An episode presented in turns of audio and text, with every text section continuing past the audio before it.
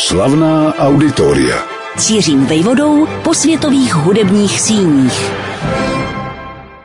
Lotyšsko, země jezer, lesů a moře.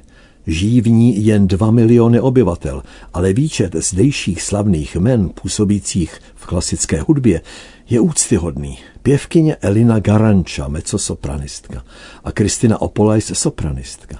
Dirigenti Andris Nelsons a Maris Jansons, violončelista Miša Majský a nebo skladatel Peteris Vasks.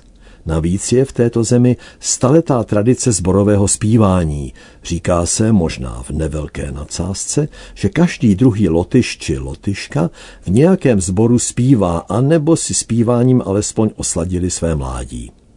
V neposlední řadě platí, že lidové písně považovali Lotyši od jak živa za pilíř národního uvědomění a jejich masovým zpěvem na demonstracích si koncem 80. let minulého století připravili půdu pro svoji samostatnost po následném rozpadu Sovětského svazu.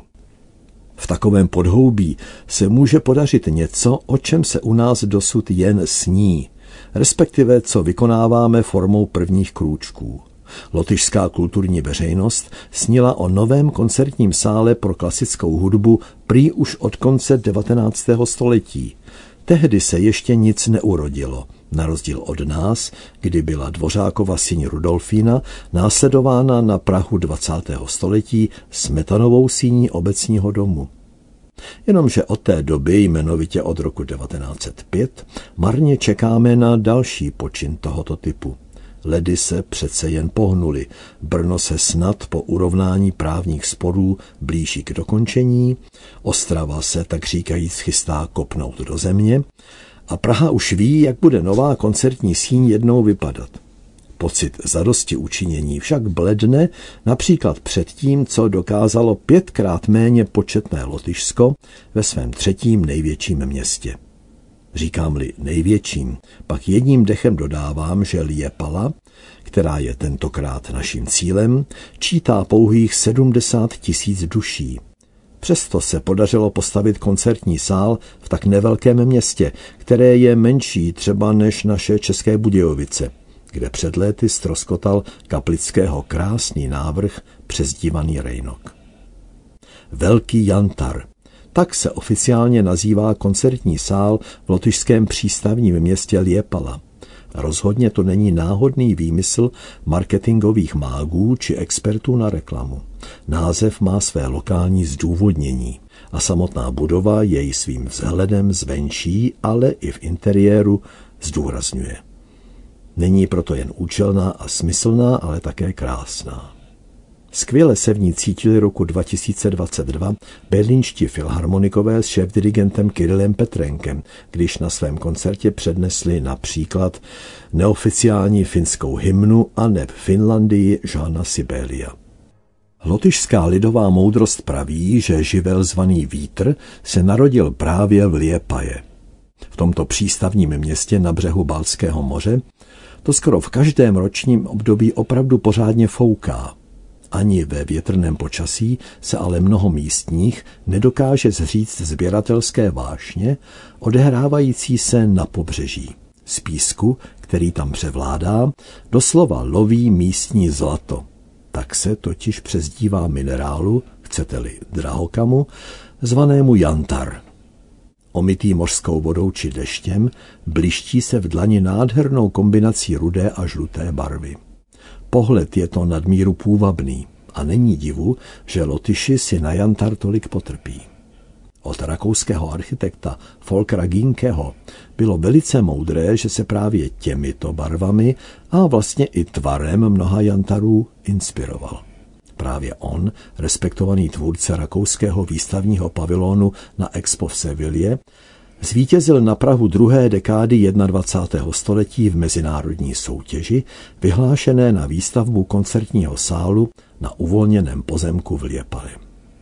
Od první chvíle spolupracoval Volker Ginke s odborníky na akustiku a osvětlení.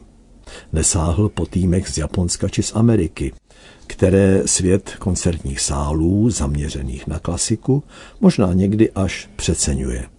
Naopak spojil své síly s akustickým expertem z Německa, profesorem Karl-Heinz Millerem a jeho kolegou specializovaným na světelné poměry v interiérech, jakým je Rakušan Christian Bartenbach.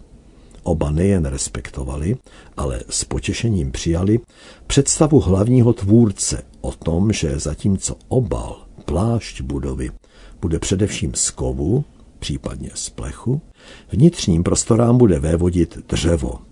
Nejen v obou koncertních sálech, hlavním a komorním, ale také v přísálí, na chodbách, ve zkušebnách, v kancelářích či v šatnách. Velký jantar má zvláštní, oko přitahující tvar ze šikmeného válce, postaveného z betonu a, jak už řečeno, opláštěného kovem. Skla je minimálně, vše působí takřka industriálně, možná dokonce chladně, ovšem až do chvíle, kdy se do stěn opře severské slunce. A to jak ráno z východní strany, tak v podvečer z opačné. Kovové díly se doslova rozzáří, jak jinak než Jantarově, a stavba jako by se náhle odlehčila, málem jako by se vznášela nad okolím. K návštěvě zve přátelsky, vlídně, pohodově. Hlavní sál s výrazným podílem balkónů, umístěných i za pódiem, nabízí v hledišti místo pro tisícovku diváků. Přitom působí útulně, což je nepochybně dáno použitým materiálem. Dřevo, úmyslně laděné též do jantarových odstínů, vytváří pocit vzájemnosti a uvolněné atmosféry. Není divu, že se tu podle jejich vlastních slov výborně zpívá rodačce z Rigi, milující moře, mecosopranistce Elině Garanča. Kromě hlavního sálu nabízí velký jantar, tato koncertní budova v lotyšské Liepale, ještě sál komorní, který pojme 200 diváků a také experimentální studio pro 150 návštěvníků. Logicky se nemůže spolehat jen na výnosy z koncertů klasické hudby. Přece jen je to sem například z Rigi, kde lze příznivců této hudební kultury najít požehnaně, nejmín dvě a půl hodiny autem. Takže se zdaleka nekoncertuje denně a vzniká otázka, co se stavbou v dalších časech. Odpověď tkví v nabídce prostor pro konference, semináře, workshopy a také jiné hudební produkce, než je klasika. Například folku či folkloru v Lotyšsku stále živého, ceněného a vyhledávaného. Příznačným dojmem na návštěvníka dýchne okolí osmipatrového velkého jantaru, který se výškou takřka rovná nedalekým kostelním věžím, aniž by je ovšem překračoval. Obklopen je bytovými domy zjevně z 50. let minulého století, jaké najdeme i ve většině našich měst. Potřeba stavět po válce rychle, levně, bez nápadů a bez ducha, z nich bohužel čiší dodnes. Mezi těmito krabicemi s nevelkými okny a bez balkónů, připomínajícími neodbitně kasárna, se nápaditý a blištivý velký jantar výjímá jako by přistál z nějaké jiné civilizace, barvité a přívětivé. Vliv ruského prvku byl a v poněkud menší míře dosud je v Lotyšsku značný. Odhaduje se, že do počátku 90. let minulého století tvořili rusové až dvě pětiny zdejších obyvatel. Poté, co se musela ruská armáda pakovat, včetně svých rodinných příslušníků, klesl odhadovaný počet na jednu pětinu. To je však stále dost početná menšina na to, aby se snažila promlouvat do věcí veřejných. Netuším, kolik etnických Rusek či Rusů působí, pokud vůbec, v symfonickém orchestru města Liepavy, který si toto město dokáže ze svého rozpočtu udržovat. Dá se však předpokládat, že jde o lidi kultivované, formované krásnou hudbou. Mnohem titěrnější je v Lotyšsku od dob druhé světové války přítomno židovské obyvatelstvo. Jeho ikonou je světově prosulý violončelista Miša Majský, přestože už mnoho let pobývá především mimo Lotyšsko. Jako třetí dítě, jehož dva starší sourozenci se věnovali hudbě, byl rodiči předurčen pro jiná povolání, ale vydupal si své – s pomocí Mstislava Rostropoviče vystudoval v Moskvě, ale když jeho sestra emigrovala do Izraele, čelil potížím. od zákazu koncertovat až do konce pozadčení. Přesto i Miša Majsky patří do vějíře lotyšské hudby, široce rozkročené od klasiky přes rock, pop až k lidovým písním. Specifickou část zastává soudobá vážná hudba, jejímž hlavním idolem je hrdý občan Lotyšska Peteris Vasks. Kdykoliv opustí svůj srub uprostřed lesů a objeví se v publiku Velkého Jantaru, koncertní síň vstává a aplauduje.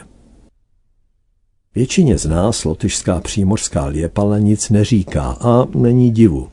Osobně jsem na toto nevelké město narazil při přípravě na jiný díl cyklu Světová auditoria týkající se otáčivého hlediště v Českém Krumlově. Ke svému údivu jsem zjistil, že jeho hlavním tvůrcem byl ve druhé polovině 50. let minulého století lotyšský divadelní architekt a scénograf Johan Brems. Rodák z Liepaly se po klikaté pouti životem ocitl na konci druhé světové války v jižních Čechách, kde zapustil své kořeny. Jistě i on, mistr svého oboru, by byl dnes nadšen, kdyby se tam, odkud pochází, ocitl v koncertním sále velký jantar a poslechl si, jak diriguje Jansons či Nelsons. Slavná auditoria.